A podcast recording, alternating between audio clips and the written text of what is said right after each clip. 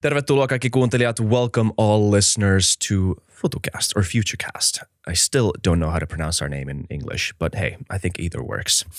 Um, yes, this is another English language episode uh, to all our Finnish listeners, Finnish language listeners. I hope uh, you can hang along, and uh, to all or to any eventual international listeners who might be catching this episode because of Dylan Burns' name, welcome to FutureCast. We usually do podcasts in our wonderful Finno-Ugric language Finnish, uh, which many of you might not understand. We have some English episodes there, so you might want to check them out, but uh, mainly we do podcasts in Finnish. But we also do episodes in English whenever we get exciting guests like Dylan Burns on our podcast. And I guess, Dylan, we have to do this in English because you're Finnish, uh, I'm guessing not fluent. Absolutely not fluent. You know, I think I've seen a few Winter War movies uh, but I don't remember any yell uh, like phrase that they yelled or anything. I, I, I remember nothing, so I would be terrible uh, at speaking any Finnish. But this is the first first Finnish show I've ever been on, so you've got you know you've you've got that medal. You have my first Finnish show, and I'm ha- I'm happy to finally break into the Finnish market. We're proud and honored to have you. I think uh, our listeners are going to love you. Uh, do you know any words in Finnish? Do you remember anything from those movies? No, nothing. I remember nothing uh, at all. No. But you've seen some of those movies, so you're like your um, historical knowledge of Finland isn't zero. Yeah, yeah. Most of my knowledge from Finland probably comes from that time period because uh, that time period like interested me quite a lot. The amount of uh, I, I, it's very. I guess after coming to Ukraine, the story of the international volunteers to Finland uh, was something that I got a lot more interest in because of the amount of international volunteers have been involved in Ukraine. It was also very similar uh, in Spain, where they had a lot of international volunteers and English language speakers. And that story came back to the United States much in the same way that the story of Ukraine is coming back to the United States through a lot of its international volunteers and people who have come over to try to help out in whatever way they can, come back to the States, talk about what's happening there, and also international volunteers. And this is this was reported in uh, in Finland after the fact. Most historians seem to think this is the case that the main help they did for Finland was bring the international attention to them. They didn't actually do much fighting.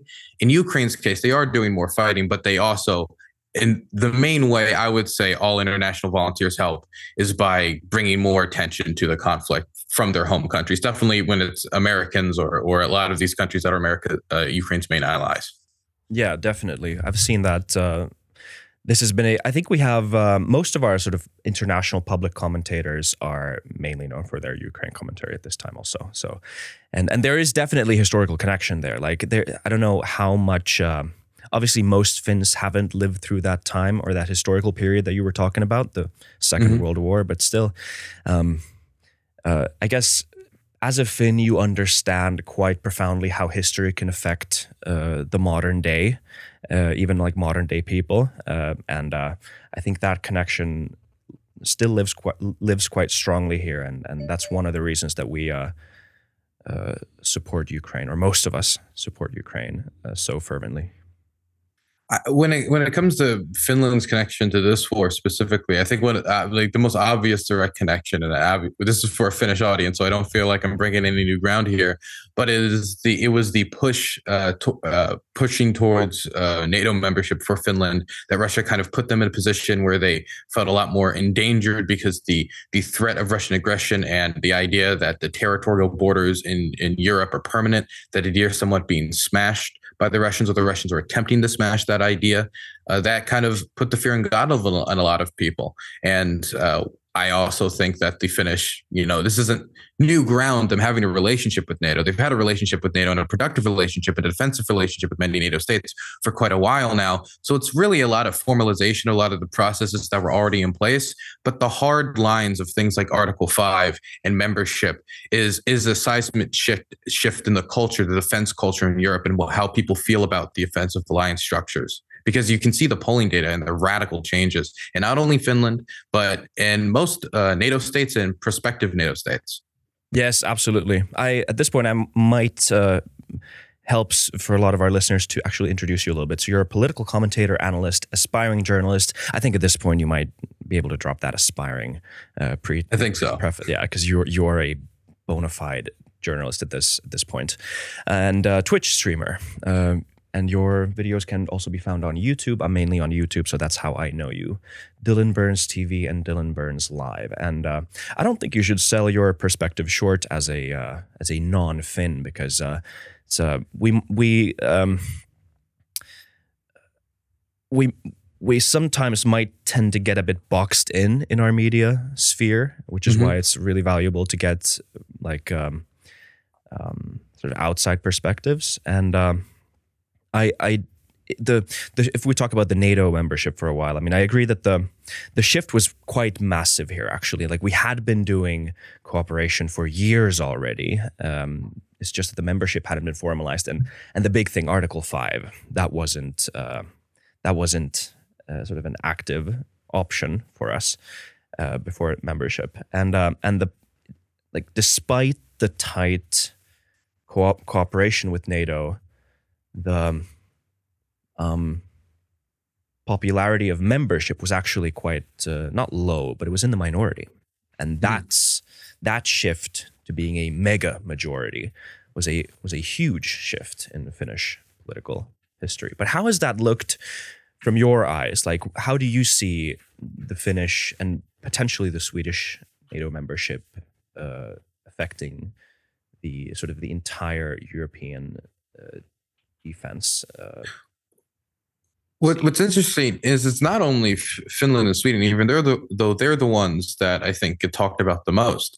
Uh, a lot of people, I think, assumed that the majority of Ukrainians supported NATO membership before this war because the the Ukrainian government has at least talked about NATO ship or at least has kept that in a purview as something that they would maybe want to pursue, and that has been an active discussion ongoing for quite a while now, even before the Russian invasion of Ukraine. But the majority of Ukrainians, even up till 2022 did not support NATO membership. Now it was a it was more uh, like close to 50-50, maybe 45-55. It depended on which pollster you talked to, but it was not a clear majority. Now it's a vast overwhelming majority. We're talking 70 to 80%, 80% plus of Ukrainians thinking that Ukraine needs to join NATO. And it's because for them the threat of Russian aggression is the most real. They don't have to you know just hype like like imagine it. They can experience it any day. They go out their home and they hear the air sirens, even if they don't in, engage with an explosion every day, the war is ever present in very little ways through checkpoint guards, through air raid sirens, or the occasional explosion, depending on where you live.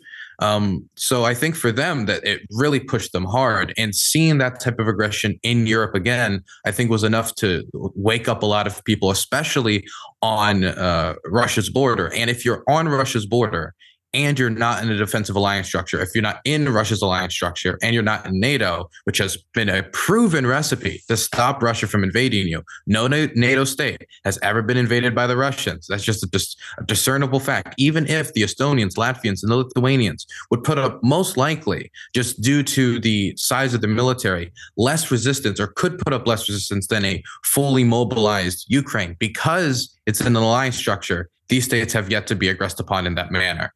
And they feel relatively safe when it comes to that defensive structure in a way that Finland couldn't feel in the same way until it became a NATO member state. And I feel like the Finnish people just looked at it practically. A lot of it wasn't it wasn't probably that ideological. I know for a lot of people it was ideological that they supported democracy in Ukraine, but I've talked to others that don't really even care necessarily that much about Ukraine, but they care more about we're on Russia's border. This is a lot more real for us. Let's just be practical about this. We're already working with them. We're already integrated in so many ways with the defensive structures and type of weapons we use.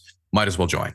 Yeah, that does also make sense in the Finnish context. I think the reason why many people hadn't supported uh, membership until 2022 was because, I mean, don't fix what's broken. Our sort of semi pragmatic, I don't want to call it neutrality because it wasn't neutral, even formally neutral ever since we joined the EU. But, um, and, and there was never a sort of a, a, question about what team we would pick if push came to shove.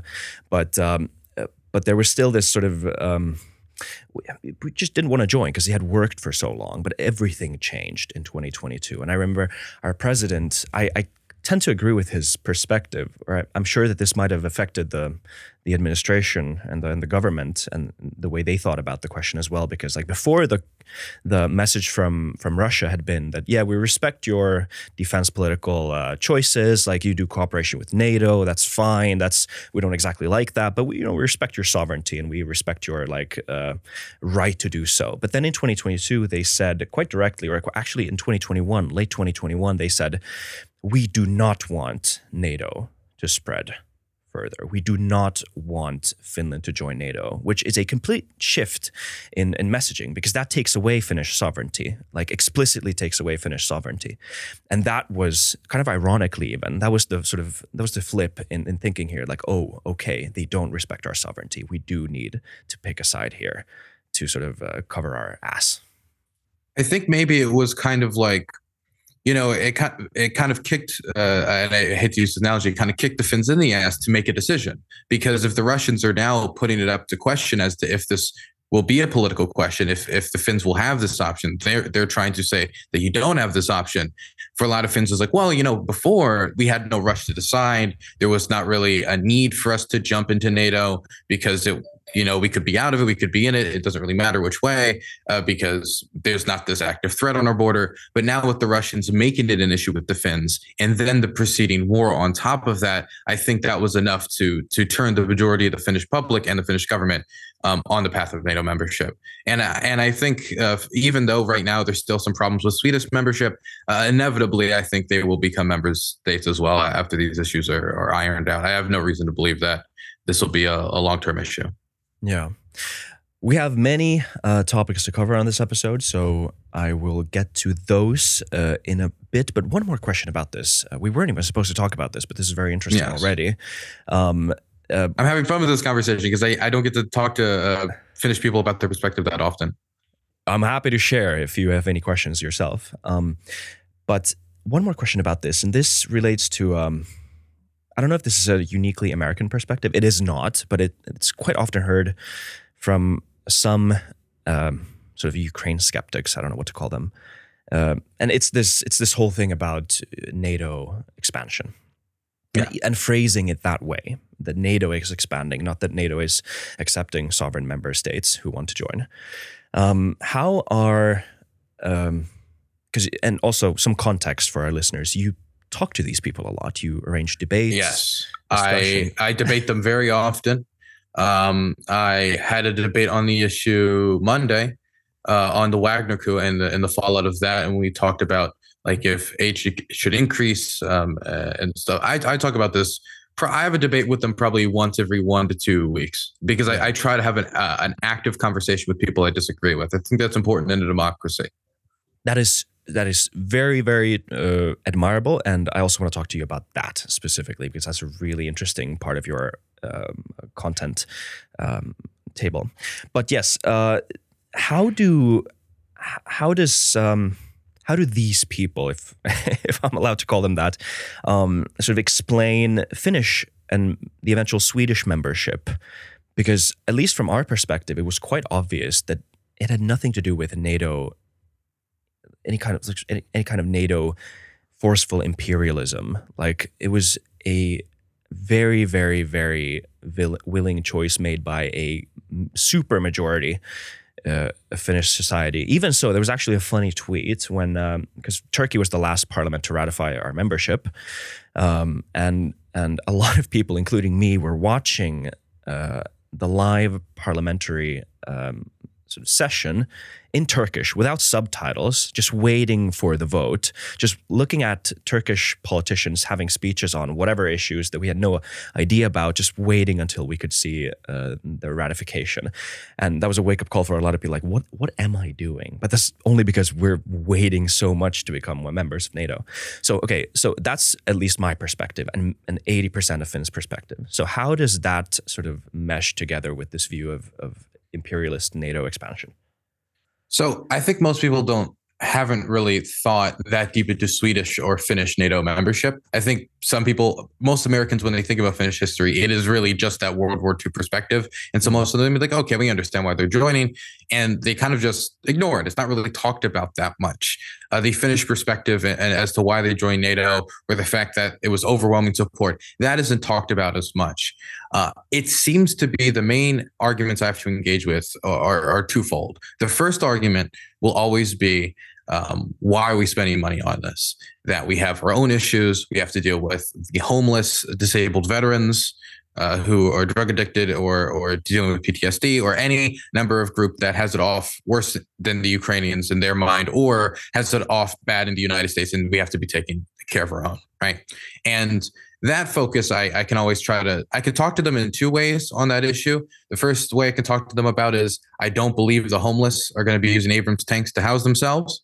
I don't believe the PTSD veterans need javelin missiles to deal with their mental health issues. A lot of these weapons, a lot of these things have already been budgeted for, already been made, some of them from the Vietnam War era. So I don't see the issue with sending it overseas. Not to mention, I think long term, having another strong, uh, resource plentiful ally in, in Europe that we can help rebuild and build a strong economic relationship with can help America uh, rejuvenate a trade relationship with Europe and try to rebuild a country that we can have a better relationship with down the road. Now, I can also go into like a more selfish route, but I, I never really feel the need to. Um, the other point, and this point I think angers me more because the first point I think most people can understand. I want to yeah. take care of my neighbors, me and my own. Everybody can understand that to some degree. The second argument is a lot more, I think, nefarious, and that is this is Russia's backyard. Mm. This is this is Russia's area. This is historic Russian lands. This is the area they've ruled over historically and want to control. They are a powerful country, and powerful countries, great powers, uh, will naturally uh, dominate the area around them. And there's no business, uh, there's no business in NATO or in the United States or any Western power messing around in Russia's backyard. We wouldn't want them in our backyard. Now, the problem I have with this argument is the Soviets didn't accept that when it came to Cuba they they were able to, to, produce a defensive relationship with Cuba because after we soured our relationship by backing a horrible uh, despotic dictatorship in Cuba, the Cuban people soured on a relationship with the United States. Uh, there was a revolution there. Uh, of course, it's not the I don't like the Cuban government very much, but the reason that we had a, a negative relationship with Cuba is partially our own and they didn't develop a defensive relationship with the Soviets. And we had to, in the long run, accept that fact. We engaged in embargoes and we tried to reject it, but our invasions failed. And eventually, after these failures, we had to accept that fact that we could not go into Cuba and just decide the government for them. And that's a fact that I believe the Russians have to accept as well. That in the 21st century, uh, the age of empires invading other countries to try to ethnically cleanse the territory and create, in their mind, a Novorossiya, these greater territories and empire building in the most blatant and bloodthirsty manner should not be accepted in anywhere in the world. And European powers and European countries, for good reason, don't want this type of instability to be re- re- reintroduced in the continent in which in what is now the largest war in Europe since World War II, started by the Russian government and pushed forward by the Russian government time and time and time and time again. In 2014, they pushed it forward by invading Crimea, and for the next eight years, they pushed it forward by funneling weapons and, and munitions into the Donbass. In 2022, they pushed it forward by then invading the totality of Ukraine. That's not even talking about Chechnya or Georgia. Uh, I don't think that great powers have a right to abuse their neighbors just because they are powerful. And if nation states want to build alliance structures or inter, or, or strong international law or basis and like uh, IR on the like strong international legal community to fight back about this type of thing, fight back against this type of thing. Sorry, I'm stuttering fight back against the type of thing. I think that's uh, I think that's just. I think that's correct, and I understand their position. Uh, that's what the Estonians did. That's what the Latvians did, and that's what the Lithuanians did. And now that's a settled question. Nobody's saying, "Oh, should Estonia, Latvia, Lithuania be part of Russia?" Everybody's now accepted that they're allowed to be part of the European community. They're allowed to have their democracy. But for the Ukrainians, because they didn't get on the ship fast enough, that's an open question. I would like that question to be settled very soon. Yeah, that's a, yeah, very well put. So uh, speaking of Ukraine, you are there right now. You're not from there. You're from the United States, from Maryland, I assume. You're born there at least. I don't know if you live there. Born and raised in Maryland. Born and raised. Nice. I read that somewhere. I've read up on you a little bit. Um, now, now you live in. Uh, you now live in Kiev. Yes, I live. I live uh, in Kiev. I have an apartment in Kiev, and I spend a lot of time in the countryside outside of Kiev. But I travel all across the country when uh, I get a story or I get a tip or a fixer gives me a good proposal. So, what was that choice? To go the choice the choice to go to Kiev or live in Kiev. I, I, chose Kiev because I think it's right in the center of, of the country. So if, if there's a story in Lviv, I can get to Lviv relatively fast enough. If there's a story in Kherson, I can get to Kherson relatively fast enough. Same with Kharkiv. Whereas if I was staying in Lviv, uh, Lviv that's where I originally stayed. The first time I was here, uh, it took a lot much. It took a lot longer to travel. It was a much bigger hassle. By the time I got there, I was a lot t- more tired. Definitely if I was traveling in a car, not in like a train carriage. And so it was just a lot easier being in Kiev to, logistically in the country. Mm. And I also think the countryside's very pretty. Yes. Oh, I, I um, man, I hope I will have the chance. Will have the chance to go. I mean, I really want to visit Ukraine now. But anyway, that's another point. Um, why why did you decide to go to uh, to Ukraine? I mean, you are a war journalist. You've been covering the war for mm-hmm. over a year now. For I mean, all of its duration. But uh, that must have been a I mean, it must have been a big personal choice. Um, I had always had an interest in foreign policy. I always had an interest in international affairs. While I was still in high school, I actually went to the University of Maryland in a specialty program to study IR there. And ever since then, I've I've been very hooked. But before that, I was following the Syrian civil war using open source intel whatever I could find online. Um, while it was in uh, like late middle and early high school, I was I was having an interest in that. And so I always had an interest in covering foreign affairs. And I did advise two congressional campaigns on foreign affairs to the best of my ability. And so I, I had, you know, I had an interest in the in this career path. I had an interest in covering it. And when the war happened and I had my channel, I had already started Twitch streaming and talking about politics. Uh, my audience particularly enjoyed my coverage or liked the way that I covered it, liked the way that I talked about it. Liked the way that I interviewed people about it. And so they donated a few thousand dollars more than what I was used to. I was like, oh, this is actually a decent payday for this. And when I looked at this money, I knew that I wasn't going to last forever because, you know, the news fades. But I thought maybe if I improve my coverage, then I can uh, make enough money off of this to fund what would be quite an expensive project of doing this uh, for maybe a few months. But then when I came over, I got very personally, emotionally invested. I got very personally interested in doing this type of journalism on the ground. I got a very positive response from my community, and I got a very positive response from the people that I've worked with. And I've been doing it ever since. And I've been working with Offbeat Research. I've been uh, working with other journalists here on the ground for, yeah, for ever since the 2022 invasion started, really.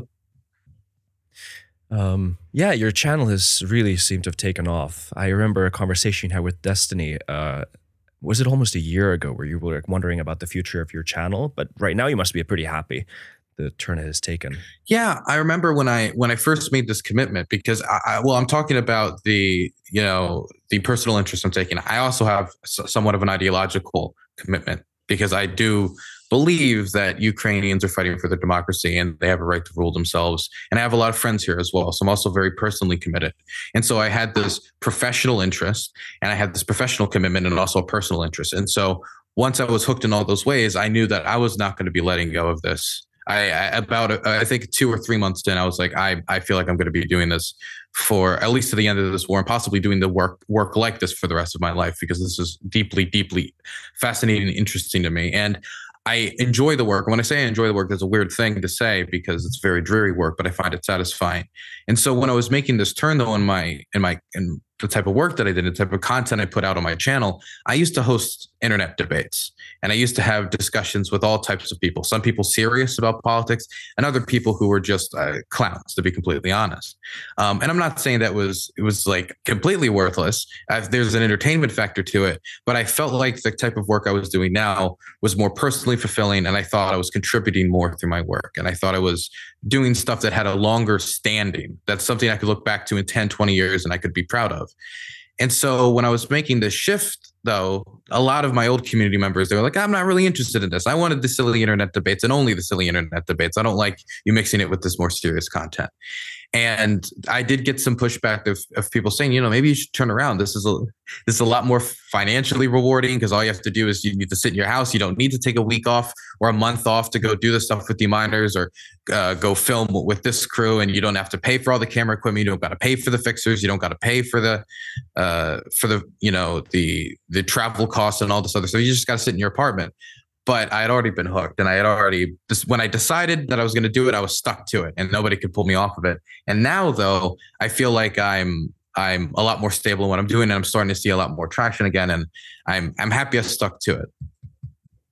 Yes, happy you did. How did um, how did going to Ukraine change your coverage or change your perspective? Is I think the question underlying. Uh, I mean, you've been following open source intelligence and and probably seeing a lot of uh, quite graphic stuff even uh, even before you moved there. Uh, but like seeing the people's faces and seeing like looking in their eyes, that must be a different experience. And uh, so, how did that sort of make the war real for you?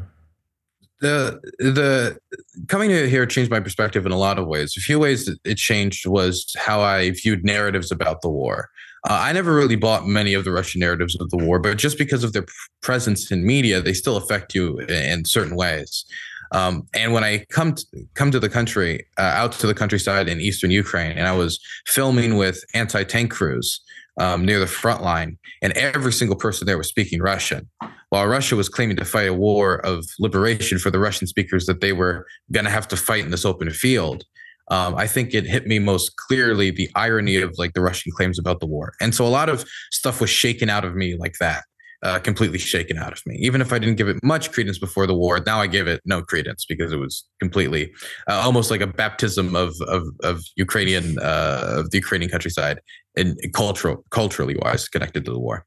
On the other end, when it comes to the humanization of the war, um, becoming personal friends with people, um, it becomes really real when you're talking to your friends with somebody who have lost friends with somebody when you're friends with somebody who's lost these family members when you're friends with somebody who got hurt when you're friends with somebody who's lost uh, their home or lost uh, their job or has been uh, affected by the wars in a million more ways than just the most tragic circumstances of losing your family members but just economically being affected. Uh, how they've had to make cuts in the family budget how they can no longer visit their family members because their family members are too close to the front line or they're halfway across the world because they're displaced. The war becomes a lot more real because it's uh, around you and it's it's no longer just like a like words on a page because and i think that was the thing that disturbed me most when it came to the reality i knew in the united states and reality i knew here because if an airstrike happened or a artillery strike happened and i'm in the united states and i'm reading about it it's just like five injured three dead. But when i was in uh, the city of Mykolaiv when the Kherson counteroffensive started, the Russians started panicking. They started shelling the entirety of the city center, and we were there as uh, civilians started to uh, get killed by artillery bombardments purely caused by the Russians panicking, not shelling at military installations, but just panicking. And the shells were falling very close to us. We got very lucky, but other people did not get as lucky. But then I, at the end of the day, after running away from these shells all day, many of them falling within like 100 to 50 feet of me, I look in the like New York Times and it just says three dead, 20 injured.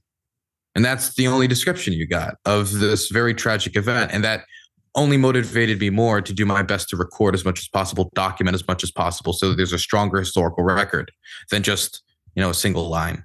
Mm. What about the local Ukrainians you've talked to and gotten to know? How has this uh, changed their perspective and worldview? Because I mean, I can imagine that a war like this is, and this might even sound frivolous to use this word. I mean, it's it's it's mildly put can be radicalizing to experience something like this. How uh, are people staying sane ideologically and mentally? Um, ideologically, uh, everyone here uh, hates Russia and that's just to be expected. If you were to go to any country that's being invaded by another country, they they hate Russia. Yeah. Now, whether it means they hate Russians, that's a different story if you talk to somebody. Other people will say that this is caused by the Russian people because they support Vladimir Putin, which is true. The majority of Russians do support the president. Not all of them, not all of them. There are dissidents, there are people who oppose them. And so they'll connect that hatred also to the Russian people. And um, that's in an area where you still you still can understand their mindset, but if you get to the extremes of that, that can be dangerous. But I haven't seen anybody to the extremes of that to the point where they're like advocating for war crimes or anything like that. It seems to mostly just be resentment for the types of things that are happening for their own country and they want it to stop. Um, whereas uh, on the other side, when it comes to uh, you said radicalization uh, ideologically, what was the other type of radicalization? Mm, I don't know, just mental stress. I, I, I don't know what else to call it. Yeah, how to deal with the mental stress is is difficult because everybody has different ways of coping with it. Um, I personally deal with it through trying to just tell jokes or like listen to comedy. Um, in very stressful situations, I will sometimes be cracking very inappropriate jokes. And when I say inappropriate jokes, I don't mean like they're offensive. It just feels kind of inappropriate due to the timing of the joke. Uh, other people I know, you know, they have uh, religious items. Uh, something that was given to me, I have this little bracelet on my wrist. It was blessed by an Orthodox priest, and uh, a, fr- uh, a friend of mine's mom gives it to everybody she can because she genuinely believes it protects them. Uh, and I keep it as a keepsake because it's you know it's sweet to it, even if you don't believe in the religiosity of it, it's sweet to think about somebody you know looking out for you that way in their own way. And so that's another thing i see people do have little protection keepsakes and things like that. But a lot of people desire normalcy desire uh, you know their habits. If they if they like to read comic books before the war they're going to try to escape in the comic books now. If they liked video games before the war, they're going to try to escape in the video games now. If they like to go out to restaurants and eateries and bars, they're going to try to do that as much as possible now, or, or they're going to, they want to do that as an escape now. Uh, the difficulty is, depending on where you live, that type of normalcy is nearly impossible to find, definitely if you're near the front line. And even if you're in Kiev, that normalcy can still be interrupted by rocket strikes by or, by you know air raid sirens or finding out about how the war has affected people in other locations in the country. Yeah, especially since the air raids and the and the and the rocket launches uh, they usually coincide. They usually happen in the night, if I'm not mistaken, when people should be sleeping. Recently, it's sometimes they do it in the daytime, but in my experience here, it's usually been in the nighttime. Every time we've had rockets pass over where I'm staying right now, it's been during the nighttime. Most of the strikes seem to happen at night. It's harder for air defense to strike it down during the nighttime because a lot of if you're aiming with only your eyes and it's the middle of the night, it can be harder to see it. Yeah, and also important um, holidays in, in Ukraine, and, and important sort of uh, just days that you should that you should normally be used to sort of celebrate something or or commemorate something or or the the Russians seem to have, I, I think, a lot of times specific, specifically timed their bombing in order to counter type of a morale, a kind of morale boost. For example, anytime the Russians look in, in any way weak, they'll do some bombing runs or they'll start like launching a few missiles. Right after the Wagner coup happened, or actually during the midst of the Wagner coup, they actually fired a few missiles in our area and it flew very close over a building uh, because they were trying to make sure that they didn't look too weak as the as Wagner was marching towards Moscow, and what could have been a coup could have been a um, a, a, a military uh, mutiny. Who knew at the time? But that also happened during uh, important holidays. It also happened during other Ukrainian victories, during uh, you know victories in Kherson and victories in the Kharkiv Oblast. They really hyped up the bombing campaign, and in order in order to strangle uh, the the support structure like electricity, the heat, the gas supply, stuff that makes it easier for Ukrainians to live their day to day or that is necessary for them to live during the winter. They really did want to freeze out the Ukrainians. I was in Kharkiv and I was very close to, uh, to the electrical grid when they were trying to knock it out. And I'm guessing this anti morale operation has the opposite effect often it does. I meet very few people who engage with this type of bombing, and their conclusion is like, okay, we should just give the Russians what they want, whatever makes them go away. Most of them don't want to. Most people don't want to give in to a bandit. Most people don't want to give in to a bully. And if this person is terrorizing you, the last thing you want to do is just reward them for the for them terrorizing you. And I, I mean, that's one of the factors. But I think the main factor for most people here is they don't want to abandon the people who are in occupied territory, and they don't want to abandon their their land and communities that are still occupied. Uh, and and of course, it's difficult for many people to even think about giving in after seeing what happened in Bucha, Izium, with all these massacres and, and war crimes that have occurred, and the war crimes that I've seen. It's it's hard to imagine sitting down and and signing that territory over because let's say you abandon those people to the Russians, Why are they? Are they going to stop doing those war crimes? Are they going to stop doing these massacres in occupied territory? Are they going to stop throwing Tatar activists in rivers after uh, after killing them in torture chambers? Uh, most most people don't believe that the Russians are going to change how they treat the occupied territory, so they don't want to abandon uh, the occupied territory and the people in it. Yeah, you mentioned Prigozhin's mutiny. Um, should talk about that a, a little bit because uh, oh boy. yeah, what what the hell happened? Um, that uh, so okay, so maybe it's uh, maybe I should say that this is being recorded recorded on the 28th of June, uh, 4:40 Eastern European time. So if anything happens the next minute, uh, we will know that we did not know about this. Yeah, President Shoigu. Yeah, right, exactly.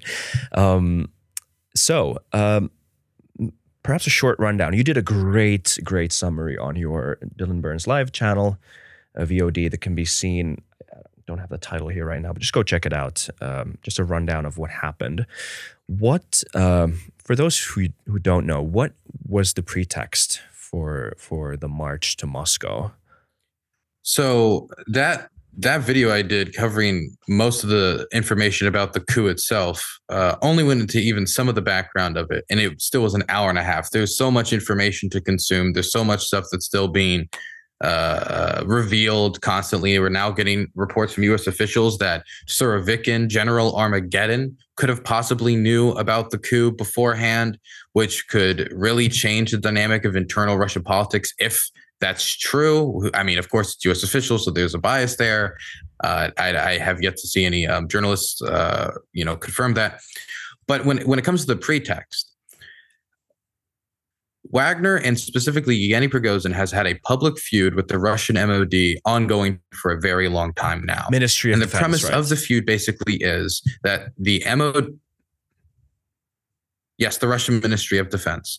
The the premise of the feud basically is that the Ministry of Defense is trying to undercut Wagner. This is Yevgeny Prigozhin's narrative. They're undercutting Wagner. They're trying to make it so Wagner fails because they don't want Wagner to shine after it's had so many successes out in the battlefield and taking Bakhmut. And so he'll say, uh, you know, MOD is trying to undercut my ammunition shipments. They're trying to undercut my artillery shipments, and he will show this uh, uh, this abuse by the MOD. Which, by the way, I think a lot of the things he says about them and how they're targeting Wagner is just like 100% verifiably true.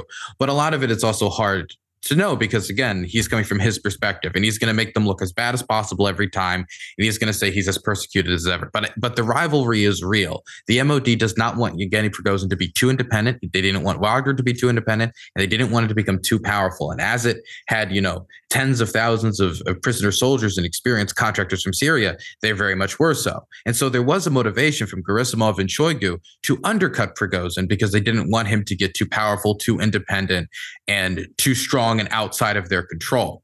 Uh, where before he was doing mostly mercenary work in, in, Africa, now with all these prisoner soldiers and bloated budgets from the war in Ukraine, because he did get a massive funding increase during the war in Ukraine, the balance of power was was starting to tip maybe somewhat in too much in Prigozhin's favor. And so they tried to reel him in. And it was through possibly the cutting of ammunition shipments. It depends how much you believe Prigozhin. It was also in a new MOD contract proposal that was the real sticking point behind this, in my opinion, which would have had it so that the Russian Ministry of Defense had much, much, much, much, much more power over Wagner and over Prigozhin's mercenaries. And that was supposed to go through actually three days from now. It was supposed to go uh, through on the 1st of July. And so Prigozhin, seeing the walls closing in, his telegram rants attacking them, being enough to you know push them back. Uh, even though it did get a lot of uh, more vitriol directed at Shoigu Gerasimov and did get him a somewhat loyal fan base online, it was not enough to push back against the real political power these people had. And so uh, one day, supposedly, we still don't know. It's still murky, and enough evidence hasn't been provided. All the evidence Shoigu, uh, not Shoigu, but Prigozhin has provided is a video from the immediate aftermath where I think there was one body shown. But he says that 34 Wagner fighters were killed in a rocket strike directed by the Russian Ministry of Defense. Again, the only video provided is like one in the immediate aftermath where somebody's kind of panting and panicking, and there's one body. Now, if there's 34 bodies, where are the other bodies? Who knows? this we don't even know if, if the MOD did that or not. So we're just saying that the initiating thing that actually Prigozhin uses as justification, we don't even know if that even happened. We don't even know if that's real. he did not provide sufficient evidence.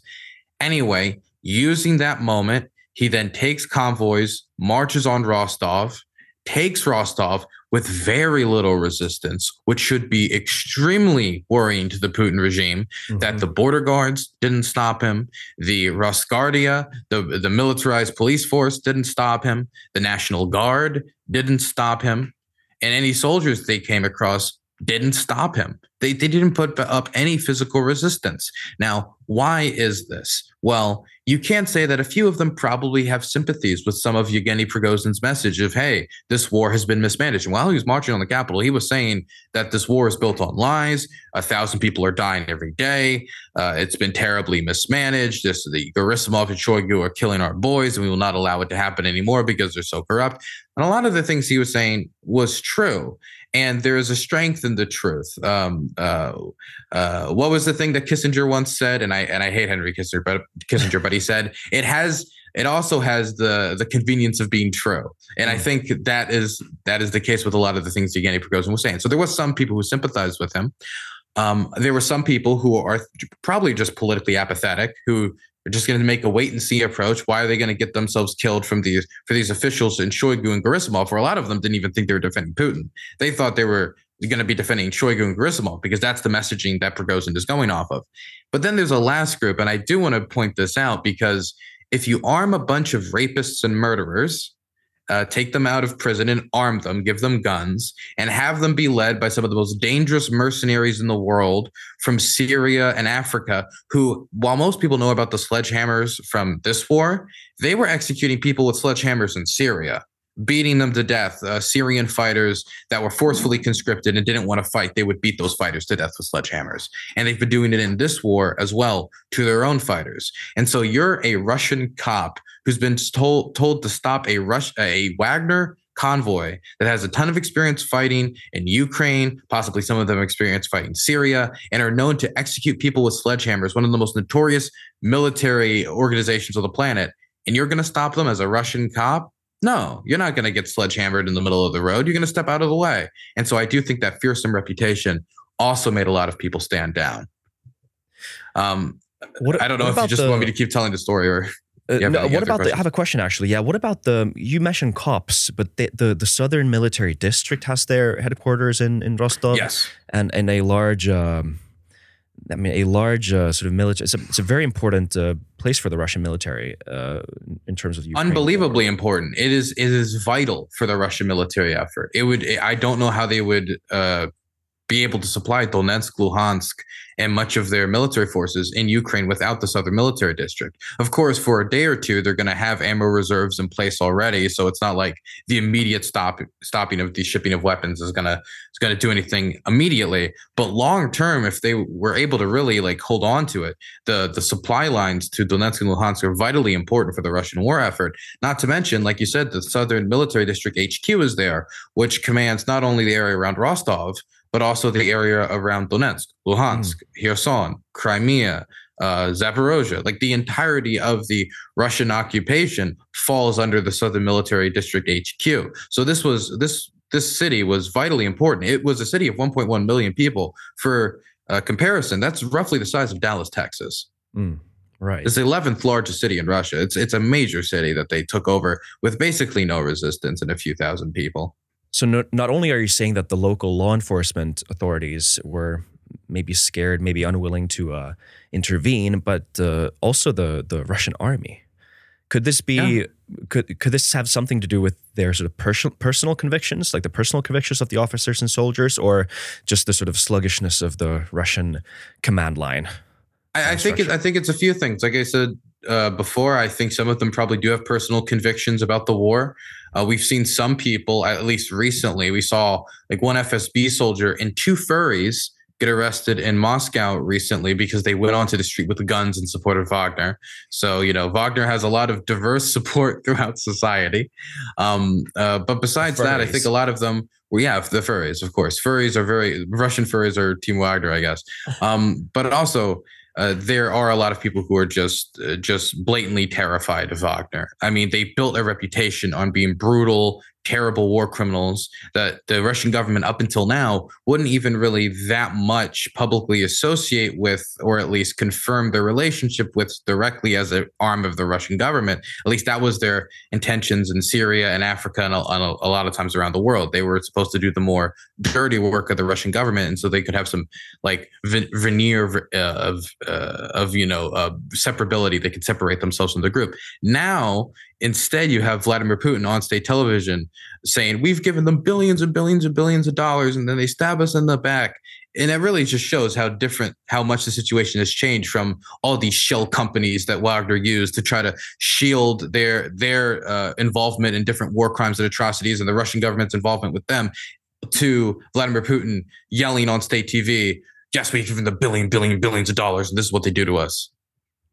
Hmm. This is uh, yeah, this is very interesting. Uh, uh, most people, I think, know more or less what happened with the with the march to Moscow. Um, I mean, Wagner sent a big convoy uh, from Rostov to uh, Moscow, and on the way, actually shot down Russian military yep. aircraft. The Russian Air Force was the only force that was actually loyal enough to Putin to actually shoot at Wagner. Uh, the other ones could have been the Chechens, but when they they they went and the TikTok soldiers once again they get all the way to where the action could be, and then they stop and then do no fighting. Then afterwards brag about it. So they didn't really do anything. They were supposed to apparently take Rostov from the from the Wagner guys, but they they didn't. Um, but on the march towards Moscow, the only force that engaged them was the Russian Air Force, and they were shot down for it. Seven uh, Russian aircraft, including command aircraft, were shot down by Wagner with anti-air equipment. Now, Prigozhin afterwards has said this was because they were fired upon, and there has been footage that has been released. I don't know if all of it has been confirmed, but that does show what looks like the Russian Air Force actually bombing them. But Wagner decided to respond by to that by shooting down the planes, and it must be quite bizarre to be the families or of those you know Russian airmen or be a Russian pilot right now and being part of the one branch of the government that actually was willing to publicly fight with your with your mercenary murderers who are on a war path towards your capital and you get rewarded by kind of being brushed aside and like nobody's going to be held accountable, nobody's going to be arrested, and that's what the Russian government's public position on this is. And they've just like, oh yeah, it's kind of regrettable that you know 20 Russian airmen died.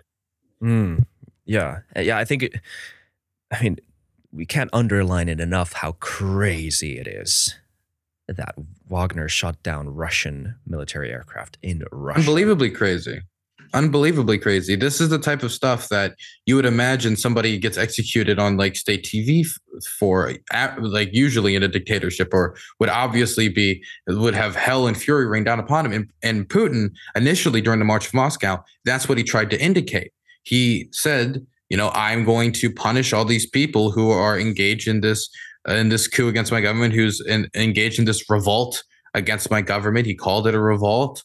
Um, the the FSB said they were looking for Prigozhin to arrest him. They had arrest warrants for him from 12 to 20 years for treason for this mutiny. And then after a conversation with Lukashenko, all of a sudden, Prigozhin doesn't go to prison. None of the people who actually engage in the coup or shout down the planes go to prison. He's now he's saying that the people who were engaged in the coup can either join with the Russian MOD, they could go home to their families, or they could even go with Lukashenko to Belarus, who which is where Lukashenko went to, the possibly live off in exile. We don't know all the details of the agreement still, even days later. I would think that he would probably have a deep interest in going back to his bread and butter of mercenary work in Africa, where he can get the money from the mineral rights and in Syria and the Central African Republic from the gold mining operations they're, they're engaged in there. But um, if Prigozhin really gets off this scot free, they can like take away their heavy equipment. They could even take away the majority of their mercenaries. Uh, Putin looks weak by having to make a deal in the first place. By not crushing them immediately and totally, he has showed that he is not invincible. He is not a god. He is infallible, and he is somebody that can be challenged. And people, even if immediately there's not going to be any other coup, even if this doesn't necessarily mean that Putin's government is going to collapse, Russians are now thinking more about than thinking about more than ever a post Putin Russia.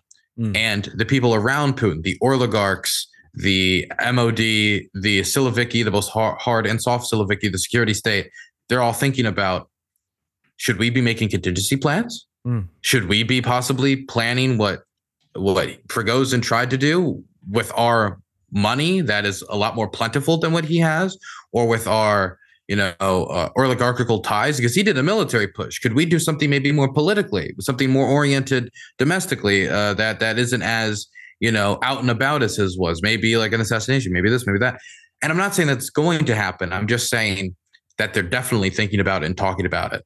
And that is very different than what the culture was like before in Russia, which yeah. was this guy has a stranglehold on the country, but now it feels like his grip is slipping. Right. The only sort of uh, definite thing that can be said at this point, I guess, is that uh, Putin's hold on power seems not as unconditional as it was before. It's the weakest as it's ever uh, since it's ever been, and since the year 2000. I mean, ever ever since the war in Chechnya, this is the weakest his regime has ever looked. Yeah. So, what do we know about this? I some some leaks, or I don't know if they can be called leaks, but it's like some reports from the negotiations between Lukashenko and uh, Prigozhin have been uh, released. I think I don't know if they've been verified yet, but it seems like a big part of the leverage that Lukashenko held was what didn't happen: total destruction. That if you had come any closer, we would have destroyed all of you. Do you think that would have been a realistic possibility? That's what Putin's saying, but we have no idea. I yeah. mean, we're seeing pictures of Rosgvardia on the streets of, of, of Moscow, like on in the embankments close to roads, ready to defend the city. We see like what what looks to be FSB and security service people with with rocket launchers near choke points. But could they have stopped Wagner? Maybe, maybe not. But I don't think if Wagner really went into the throes of a civil war that they could have won it. I don't think there's a situation where they you know, take Moscow, even if they took it and they were able to take it, where that means necessarily that Putin's government would collapse. It probably would be the most destabilized Putin government could be, because then people would would then have to question, like, oh, is what side are we choosing? We actually have to now choose sides very quickly because now it's a full coup. But there's a decent chance he probably would have been crushed, like 90 to 95% chance he would have been crushed. And so I think he he made the, the tough call to turn around, um, uh, given the circumstances. But if he was to push on, it probably would have been a death sentence unless he was able to completely take over Putin's government. But this was never, I think, meant to necessarily take over Putin's government. But this is me assuming, of course. This is my assumption. And so this is not fact. We don't know this for sure. But I am of the belief, like many other scholars and analysts, that this was meant to specifically just challenge Putin and Gerasimov, and that if he could cause a crisis, then he could get more leverage within Putin's government, and he could stop Wagner from being dissolved and and get out of this box situation he felt he was in from Gerasimov and Shoigu, like isolating Wagner and Yevgeny Prigozhin more and more. And so I don't think there was ever a threat of Putin being overthrown. Um, but I so I don't think that necessarily would have led to Putin's government collapse. But I don't know if they could have stopped them from taking Moscow, and mm-hmm. that's that's crazy. Do you think they would have considered a? Oh, this is also such a weird question that you can. I mean, you can only speculate on this, but like considering like a ballistic missile attack outside of Moscow a ballistic missile attack outside of Moscow. I mean, I the, the thing that I would be honestly, I the thing that would that would that would I, I would be scared of the most uh, looking at the situation is what would the soldiers that are deployed to Ukraine immediately do? I think if Moscow was taken, if let's let's think of this doomsday scenario for the Russians where Moscow was taken, what do the Russian soldiers in Ukraine do? Um, I think that would probably be the main deciding factor. Do they immediately pull back from Ukraine in its entirety to protect the regime? Or do they stay in Ukraine and try to hold the front line, which might feel like an impossible task if you don't, if you no longer have your center of government power, right?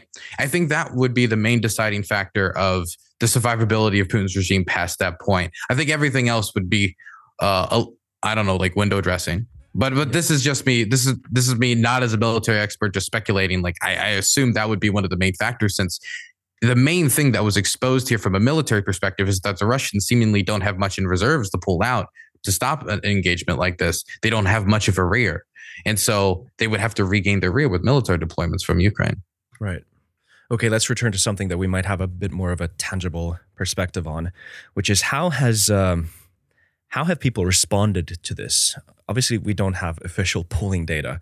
Why would why would they do official polls on this? But what what do you what is your hunch and what is what is um, what have you seen regarding public opinion and how it is split uh, regarding this conflict. Uh, you, there was a video you posted about a Telegram post where people had voted on on uh, or sort of reacted with emojis to, uh, to yeah. This, this is the problem is like it's not like we're gonna get a public on TV poll of like here's how many people approved of trying to possibly overthrow Putin's regime and, and engage in a mutiny. They're not going to display that on state TV. No. So you kind of have to gauge your reaction from uh, like word of mouth and like online like commentary but that's still so disconnected from everyday russian life because what you see on telegram is very different than what you'll see in like the bar or if somebody you know is really honest with you or the type of stuff you hear on the street. So this, these methods are always going to be improper but what is true is that there are people who supported what Wagner did.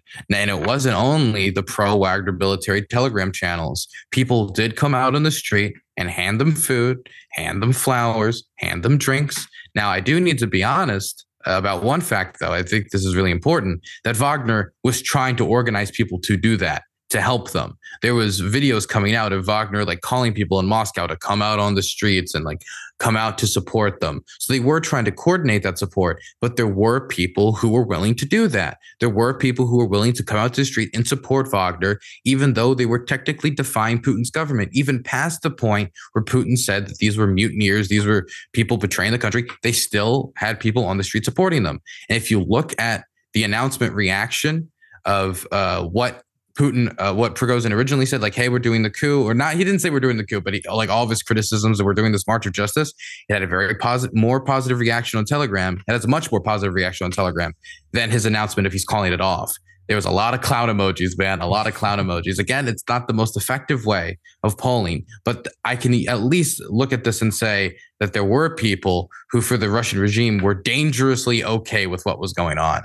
Mm. Do you think that support comes from a direct support of what Wagner's doing and what they represent, or kind of a the enemy of my enemy is my friend type of situation? Because I even in like Western commentary, there was there were undertones of like Prigozhin support uh, during the march on Moscow. Not I don't like ex- think there was much actual like we like Prigozhin because Prigozhin no. is a good lead. Like that wasn't. I. It was all Prigozhin is causing chaos in the Russian political scene. Maybe this could be something that wakes up Russians. Maybe this is something that'll cause enough chaos it'll be difficult for them to manage a war effort. This is something that shows that Putin's regime is valuable. This is all of the stuff that I, I, I saw from Western commentators. I've seen people talk about there's people who are like the lib the liberals for Prigozhin. Call. I haven't seen that in reality, right? Maybe outside of a few Twitter beams, I don't know. Tiny, tiny um, minority. But, I'll admit that. Yeah, yeah. Very, like I've I haven't seen much of it.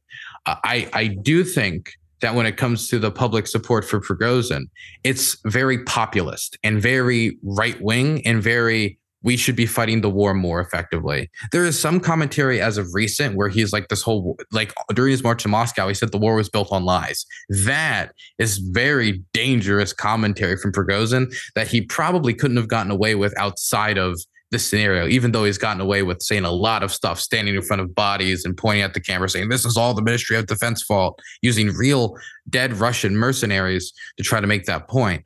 So, uh, but I, I, I do think that a lot of this just comes from hatred of the war's mismanagement, which has been impossible to cover up. You can't po- cover up the sinking of the Moskva.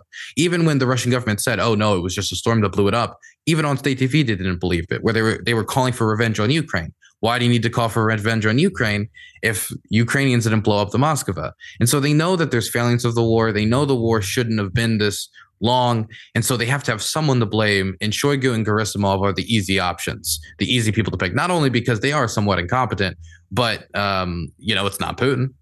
mm, right. Um, do you think there's a chance here? Because you said earlier, quite correctly, perhaps, that uh, Prigozhin was right about a lot of the criticisms that he uh, sort of levied towards the government in Russia. Um, at least absolutely, I think that's part of the reason why he was able to garner at least some support is because again, there's a there's a dangerous uh, power in in the truth. Yeah, there there is exactly, and and so could this be a sort of da- dangerous reality check for for Russians. Obviously, no one's the Russian government isn't going to listen to any Western commentators uh, commenting on how badly Russia is managing the war. But if it's Prigozhin who has political clout. yeah, no, I don't. I don't think the average Russian babushka is turning into the Dylan Burns TV stream. to hear to hear me call Putin homophobic and be like, you know what, I changed my mind. I changed my mind. We need to overthrow the government, become an anarchist. Um, I I do think that the power of of the truth that he was talking about hasn't gone away. Uh, I do think that Russians are anxious about how stable things are because one of the promises of Putin was stability. That was one of the main arguments you were going to hear from the, his base was this that stability. There seems to be even amongst his base a kind of at least distaste in their mouth about how the whole affair was handled. Why are Russian airmen dead? Why are there no repercussions for that? Why are the people who did the mutiny able to get away with it? Um, the people who were happy for the mutiny, they're angry because they didn't get away with the they didn't get away with the mutiny completely. They didn't get to overthrow the government. They didn't get to get rid of Gerasimov and Shoigu. Everyone in Russia right now is upset. There's no there's nobody in Russia that's really happy about how the situation has transpired, except for maybe Prigozhin, who's probably still on an adrenaline high.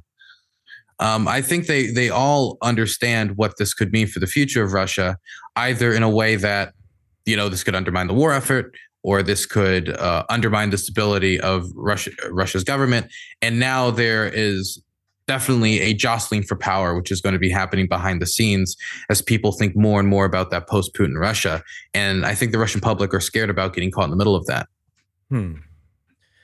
So, okay, the Ukrainian counteroffensive is something that has been kind of left. Uh, uh, I mean, it hasn't been covered as much recently, obviously, because of the march on Moscow, but it is still ongoing. Mm-hmm. How uh, how do you see the what's a what's like what's your what's the Dylan Burns situation report on the counteroffensive at this time? Man, it's it's hard to say because the last I heard was about eight or nine villages have been liberated in Zaporozhye.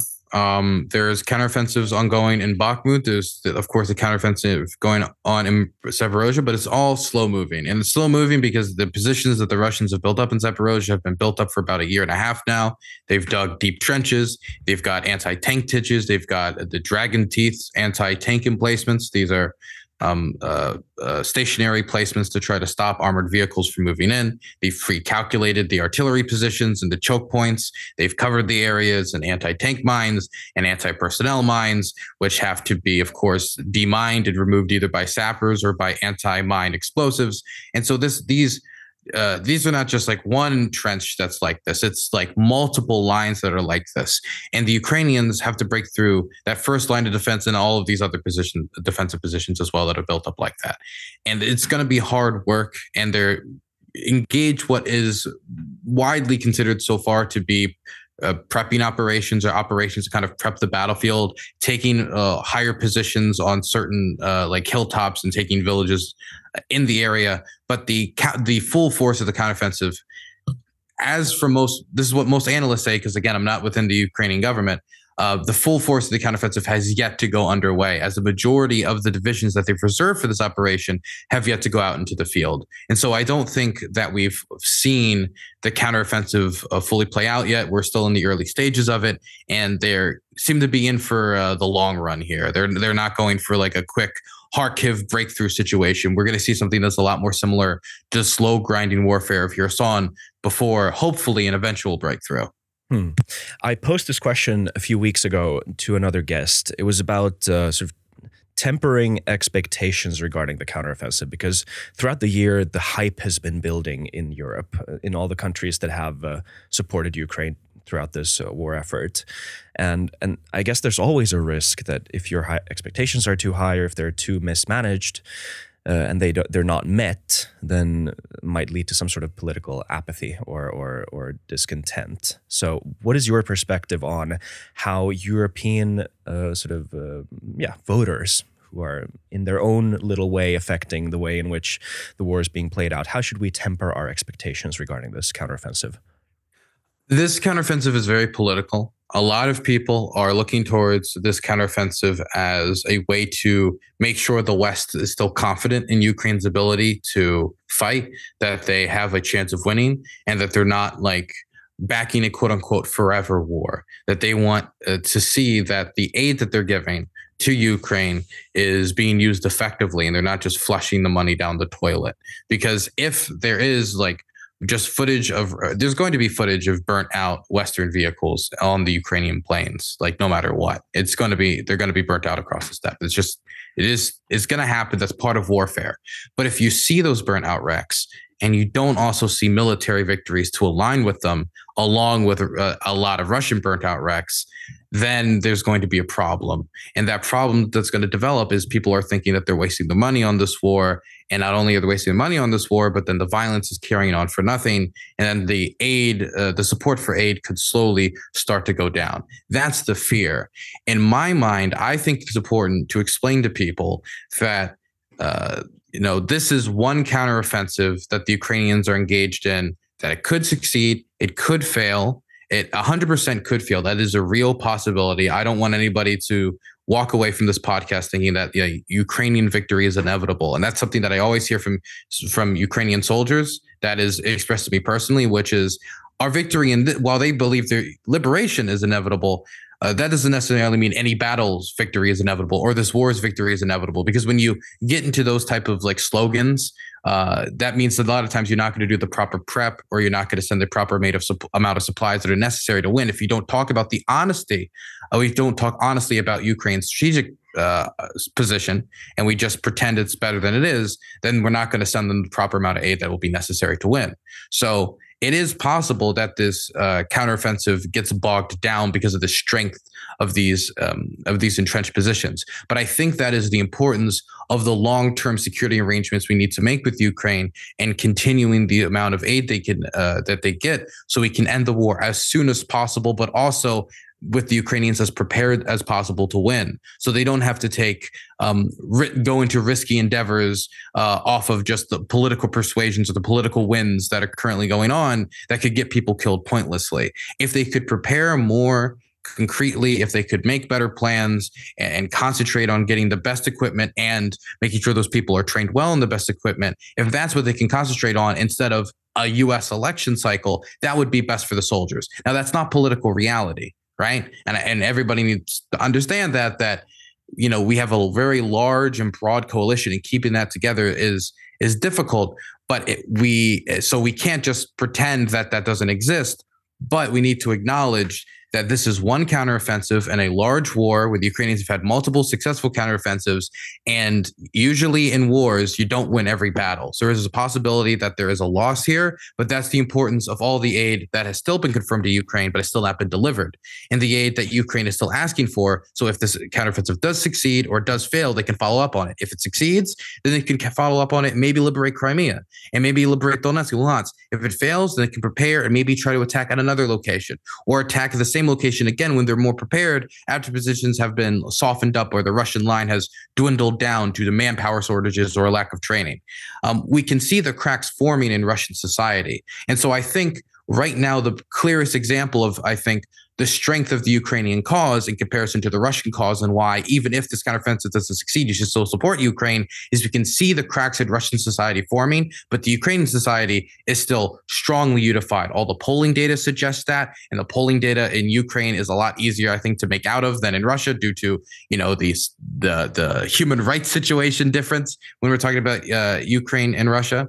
Uh, you can see it uh, in the political sphere in Ukraine, and you can see it on the street in Ukraine that they're a lot more unified and even in the worst divided parts of the Russian invasion of Ukraine when it comes to the Ukrainian side, like 2014, 2015, immediate aftermath, the Ukrainian military is failing. Even like right sector would have never done mm. what the Wagner group did. Right, so the closest right sector did ever to doing something like this was like political barbs with the uh, current leadership of the Ukrainian government after Yanukovych fled, that they had public feuds with them, but it never boiled over to this point. And Ukraine is much more united than it was back then. And the Russians are much more divided than the Ukrainians ever were uh, in 2014, 2015. Okay, that's more than a sufficient answer. I want to do a complete pivot in topics right now, actually. Uh, US politics more specifically the next or the coming US elections. Now, we always we're always interested in the US elections even here in Europe. And it seems like every election is more important than the previous one, and this is uh, the next one is not an exception.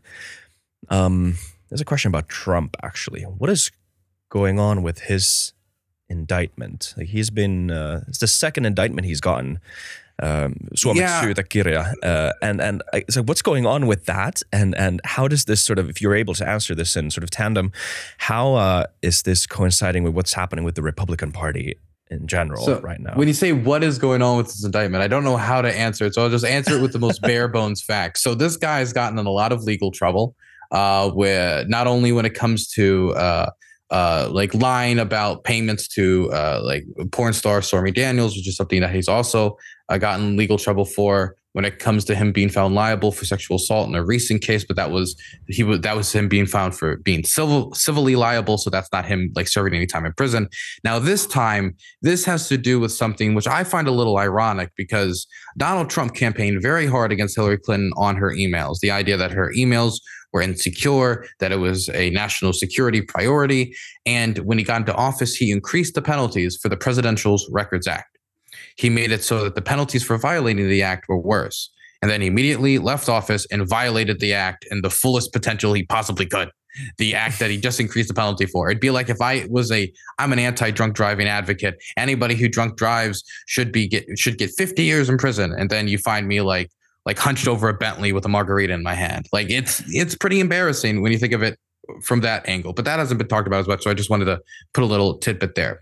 But what happened is once he left the White House, he kept a lot of uh, private government documents, classified government documents, some of which uh, is sort of relationship to uh, nuclear weapons.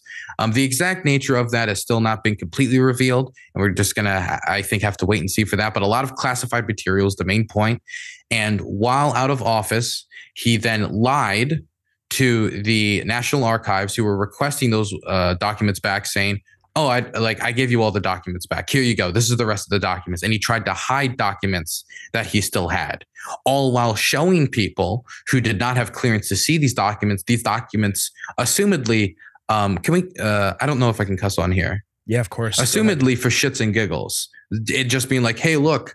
Uh, did you know they wanted me to evade this country? just like showing random journalists and random staffers who did not have classification to see potential American war plans, which which most people are assuming was for Iran. Um, which that seems to be the direction of it, which is a story in and of itself, which hasn't gotten enough attention. Um, but there's this complete disregard for not only the national security of uh, of these of these classified documents, but then the line about it and how blatant it was and how stupid it was for what a stupid reason just to kind of like entertain people.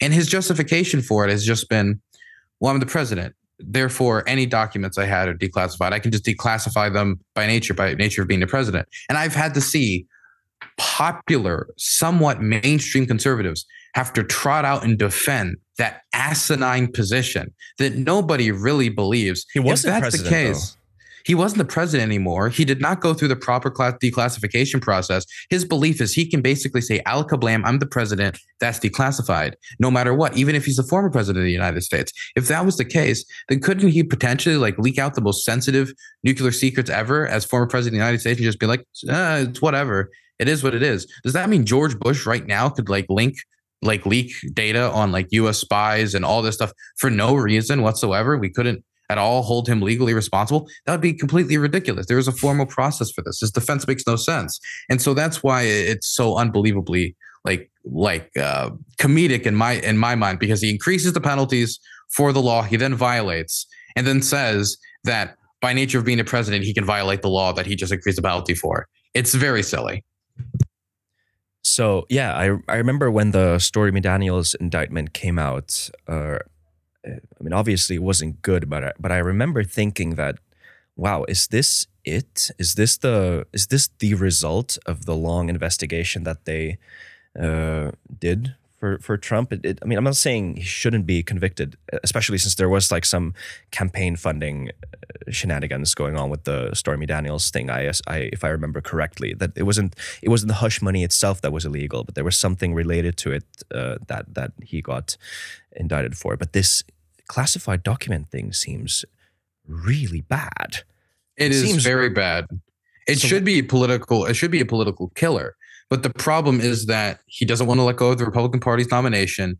And this story has become uh, that he is being, this is the Republican narrative, or at least what a lot of Republicans believe, not all Republicans, but a lot of them, that he is being persecuted by a, a conspiratorial and uh, anti Trump, anti Republican uh, uh, deep state uh, Justice Department who is going after him because he he hates them. And uh, you know he wants to challenge the deep state and the deep state is going after him. And that this is most clearly shown through the hypocrisy of Hunter Biden and uh, and Joe Biden getting away with their dastardly crimes. That seems to be the main counter narrative. But I don't think that's going to stand up if he's found guilty of anything. If he's found guilty and uh, and Joe Biden isn't guilty, it's just going to be a hard thing to pitch to independents because that's provable. You can point to that. Mm. And isn't that being investigated too now as well? Yeah, no. Um, Hunter Biden has just pled guilty to uh, ta- uh, tax crimes. He's paying back the taxes, and yeah, I mean, he they he accepted a plea deal, so he pled guilty. Right. Okay. So the I guess the obvious question is, which is such a weird question, if he's convicted, Trump, what can he can he be president? Can he be president? Technically, it seems to be he could run for president. So tech, I think so. I think I think as of right now, the theory is that he can. Eugene Debs ran for president out of prison. He's a he's as as far as I know, he's allowed to run for president from a prison cell. Yes.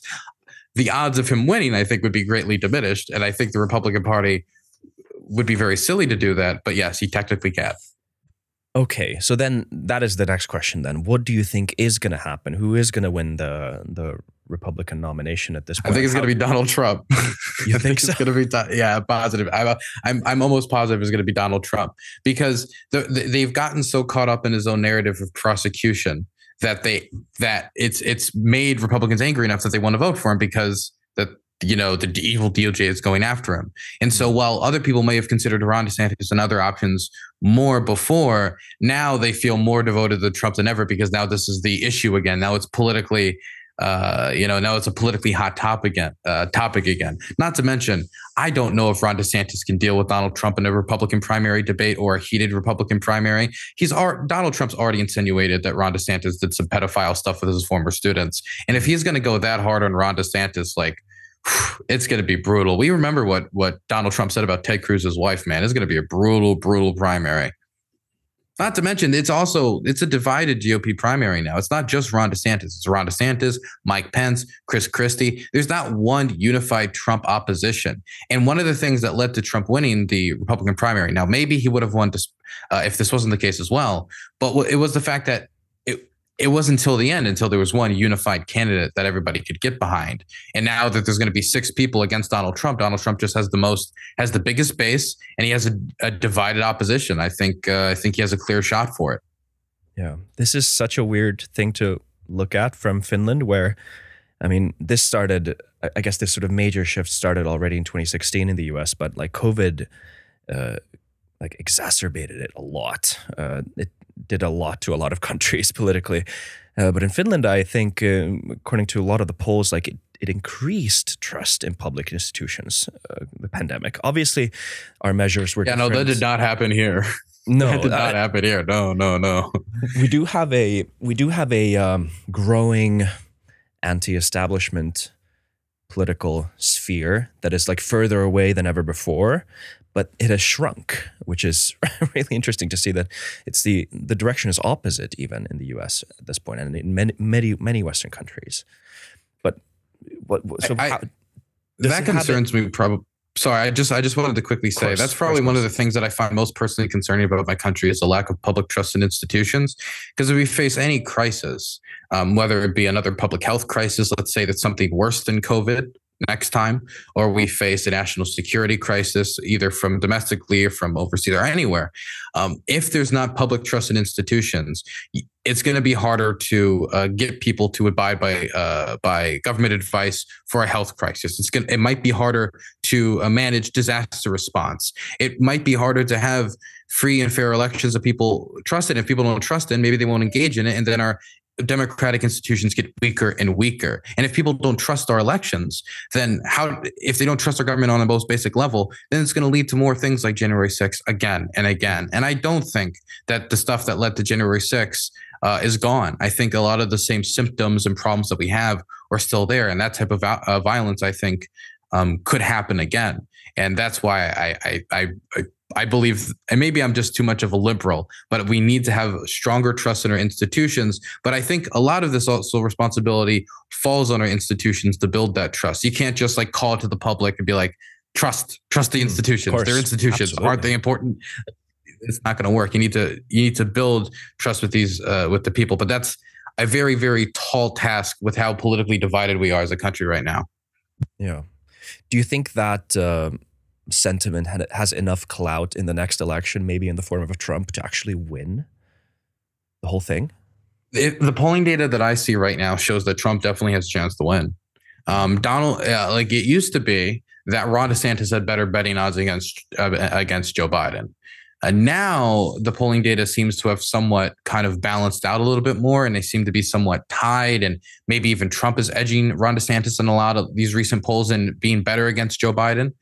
Um, but it, it will all depend on how I think the legal case proceeds, how this last uh, year of the Biden presidency proceeds. Because if we enter a recession, which is which is a possibility, if we entered a recession, that is something that could most certainly help help the Republicans because there is an existing narrative that the Republicans know how to manage the economy, even though it was the Bush government that you know led to 2008 recession, and uh, as Trump handed over the economy to Biden, and we were also entering a recession. But putting all that aside, uh, the Republicans dominate messaging wise on the economy, and so that is something that could definitely help Donald Trump. And if Joe Biden's the one in office when a recession happens, well then you know it's that's an argument against his his time in, in power. So while right now.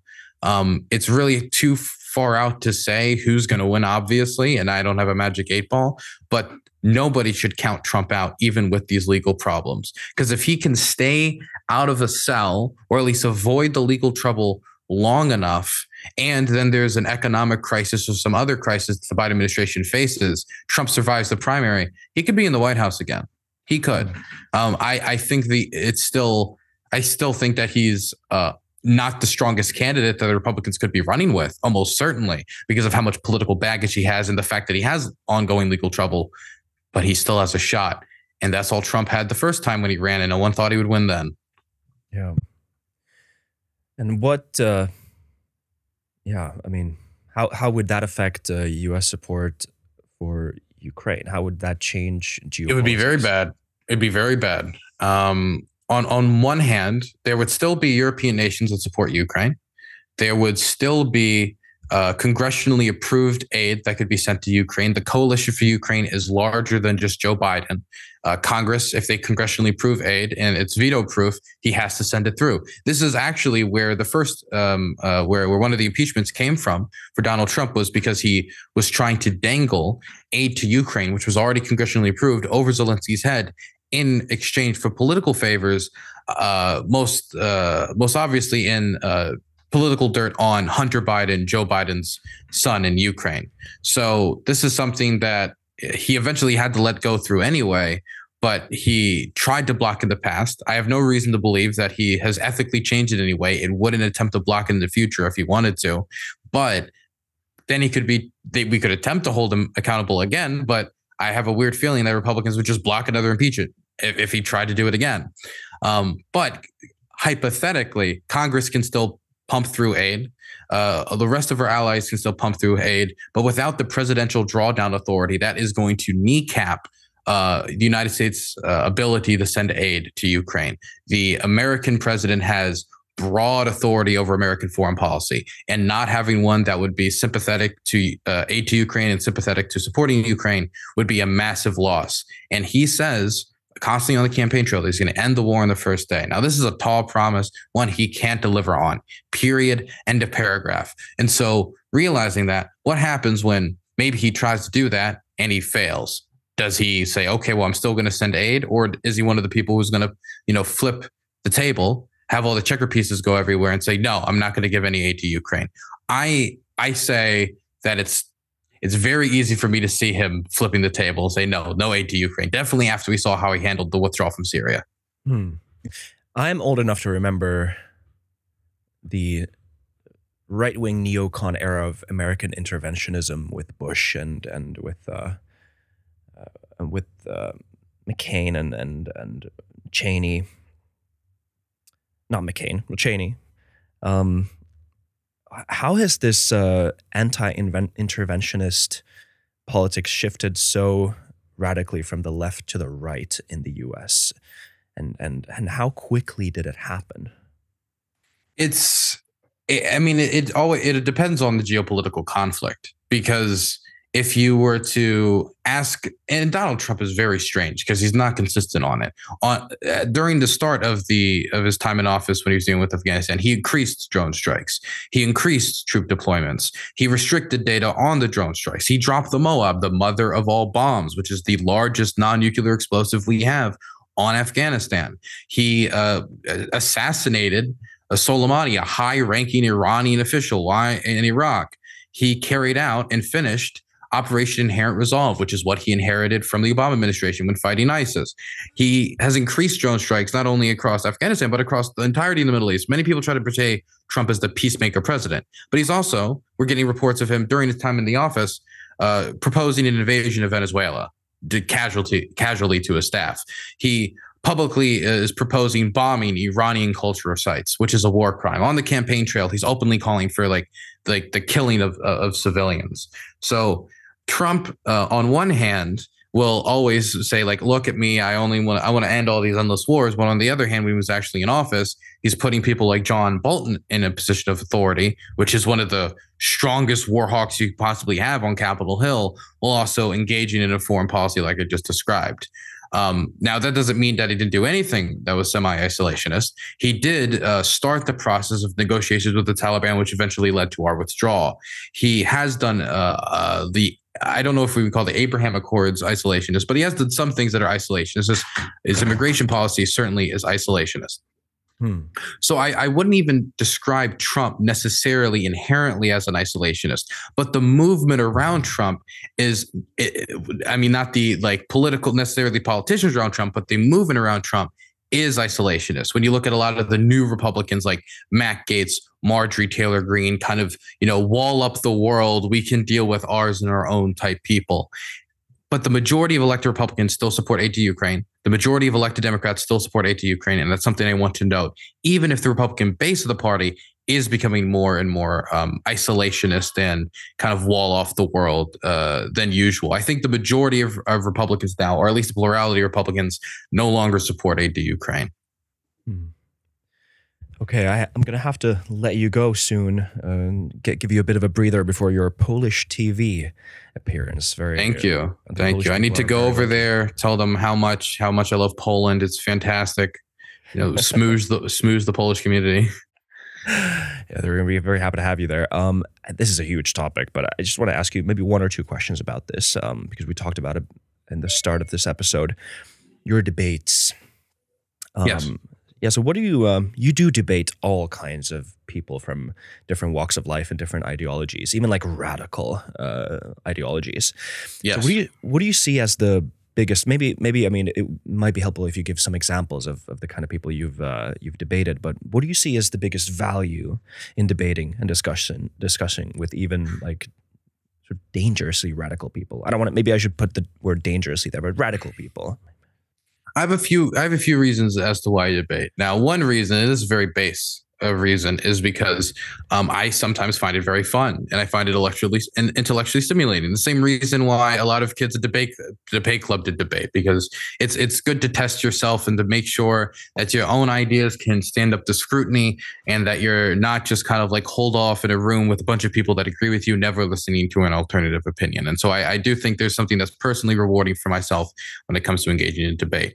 But the two main reasons I engage in debate outside of that is number one, I think it's important for a democracy that if we're going to say that we're a democratic society, you ultimately have to engage with other ideas that you disagree with.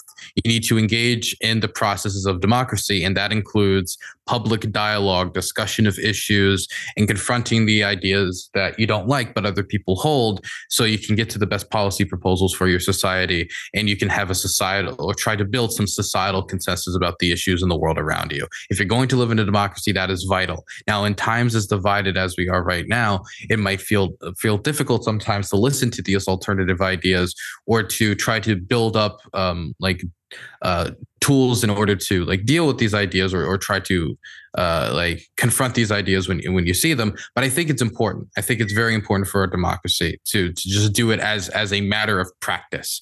And the second thing that I care a lot about when it comes to doing this is I want to make sure that I give people the tools, as I was just talking about, to deal with propaganda, to deal with uh, terrible ideas and to deal with lies and disinformation, which a lot of people engage. A lot of the times when I talk to somebody who I know has nothing good to say, I sometimes I've debated people who describe themselves as MAGA communists. So they're Donald Trump style uh, Republican types who are also authoritarian communists, usually Marxist, Leninist, Stalinist types. They're they're very politically wacky. It's very politically niche. There's nobody at the ballot box writing in the Trump Stalin ticket. That's not a thing right? so I don't need to worry about it at the ballot box. But some of the times when people are in these niche communities, they're going to say conspiracy stuff you see pop up online all the time. The CIA overthrew the Ukrainian government. And then I have him say that in a debate with me, and I can go through the evidence that, against that. Like, number one, uh, the, the, CIA did not uh, allocate any funds to the Ukrainian government. They didn't like uh, allocate any funds to overthrow the Ukrainian government. There's no paper trail for this. There's no money for this. Uh, there is a domestic reasons for this happening. You could talk about popular discontent. You talk about the murdering of protesters. You can talk about how uh, American officials actually wanted the protesters to accept the deal, but the protesters did what the American government didn't want them to do, which is actually keep going and not accept the deal that the Klitschko that Klitschko had negotiated with the Yanukovych regime. And once I, I, I have pushed back about against that, when somebody engaged with that idea in the future, maybe they can think twice before just like falling into a propaganda rabbit hole. And, and that's another purpose for these conversations because if if you don't engage with these ideas, when eventually somebody in your community sees these ideas or somebody uh, that could have been exposed to these ideas in a confrontational environment or in a, an environment where it could have been confronted, an environment where it was brought up to question. Like, wait a second, let's question this idea, critical environment later they'll see it in an echo chamber and they won't have the tools to deal with it. And they'll be like, mm-hmm. well, I mean, nobody pushed back against it. I mean, he, he said it and nobody, I can't find anything online pushing back against it. So it is what it is. Right. Yeah. For anyone who even might be a potential fence sitter, it might be a, it might be a sign of weakness in the long run to see people sort of collectively escape uh, confrontation with difficult ideas, and and it might like, even a sign of weakness. Like, why don't you want to engage with this point? Absolutely. And you yeah. hear that all the time about uh, different political movements, but you hear everybody say it about their opposing political movement. They don't like to debate. They don't want to be confronted. Um, and if, but if you don't confront these ideas and you don't deal with these ideas, it's it is going to make you look weak. It is going to make it so like look like your ideas are too weak for scrutiny.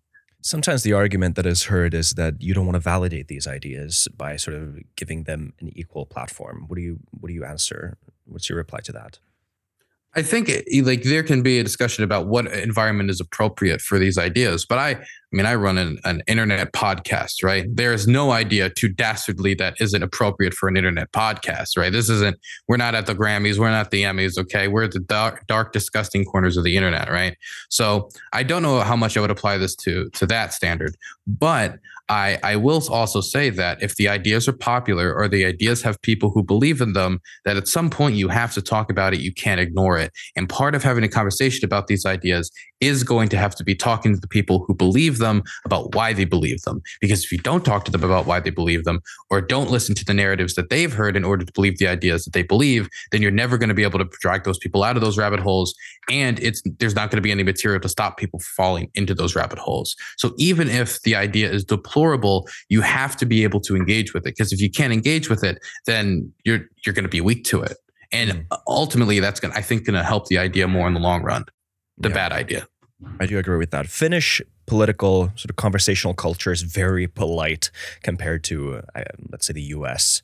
And uh, I think that's a maybe that's a symptom of having a stable society that has high trust in in uh, in institutions, and it's sort of held together. I don't like I don't like that. It like well, we're stable, unlike you guys. That's not a good that's not a good sign to hear that from. Well, Dylan, we're a bit abroad. a bit more a bit more stable, I'd say.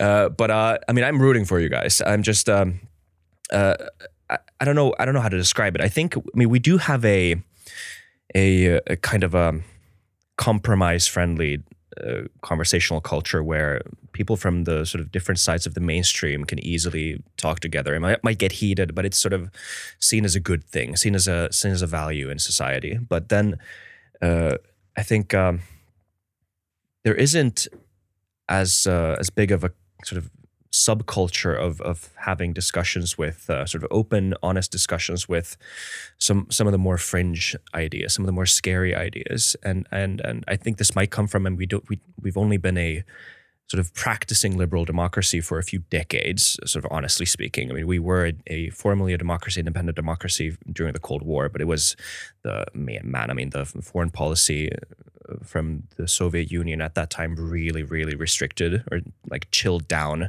a conversation, political discussion here in Finland, and I think that sort of. Um, Finlandization is, is maybe a term that you've you've heard, uh, and that really affected political culture here in Finland. And and that some sort of the, the the aftermath of that might still be seen here, and and uh, we don't have debate classes in school. I mean, I think there are debate clubs, but they're not mainstream. They're not like practiced uh, in the mainstream, which is a shame. And uh, and right now, what we're seeing here in Finland is uh, a lot of these sort of more fringe ideas, more conspiratorial ideas, or more sort of uh, heinous ideas are are sort of slowly, slowly, slowly uh, popping into the mainstream. Like we have people in the parliament talking about uh, our version of the Great Replacement right now uh, here in Finland because we had some refugees come here in 2015, and now everyone is uh, not everyone, but some minority of people are panicking about that. And yeah, I'm afraid about the same things as you are. Like if we don't have the tools to actually sort of engage with these arguments instead of just infinitely calling these heinous ideas or dangerous ideas or whatever, then we're not going to have the tools to sort of combat them in the long run. Yeah, absolutely. I mean, you might need to be a pos- in a position where you're Putin's government dealing with uh, the brutal truth of what Prigozhin's saying as they're marching towards your Moscow. Then what are you going to do as those narratives start to take over and start to grab hold of the population because you can't push back against them? Is Putin uh, is Putin going to debate club right now? I don't think so. Yeah, exactly. Hey, this has been a fantastic discussion. Thank you very much, uh, Dylan, for joining Futucast. Um, um, Happy to be here yeah, maybe we can do this sometime again. But uh, this was more than enough for now. It was a great pleasure to talk to you. Do you want to promo your pages? Your where can people find you? Sure. Uh, you can find me at cia.gov, dylanburns.tv, which is my website. You can also find me at Dylan Burns Live and Dylan Burns TV on YouTube. Uh, Dylan Burns 1776 on Twitter and Dylan Burns TV on Instagram. All right. Um, great. Thank you very much, everyone, for listening to this episode. I hope you enjoy this conversation. As I said, we do have some other English episodes, and Neil Woods, for example, and then we had Brittany Kaiser actually on uh, a bit over a year ago. That was also quite interesting. Um, and uh, and we'll surely do more of these in the future. Not as often as we do our Finnish language episodes, obviously, because we're a Finnish language podcast, but there will be more if you want them there to be. All right.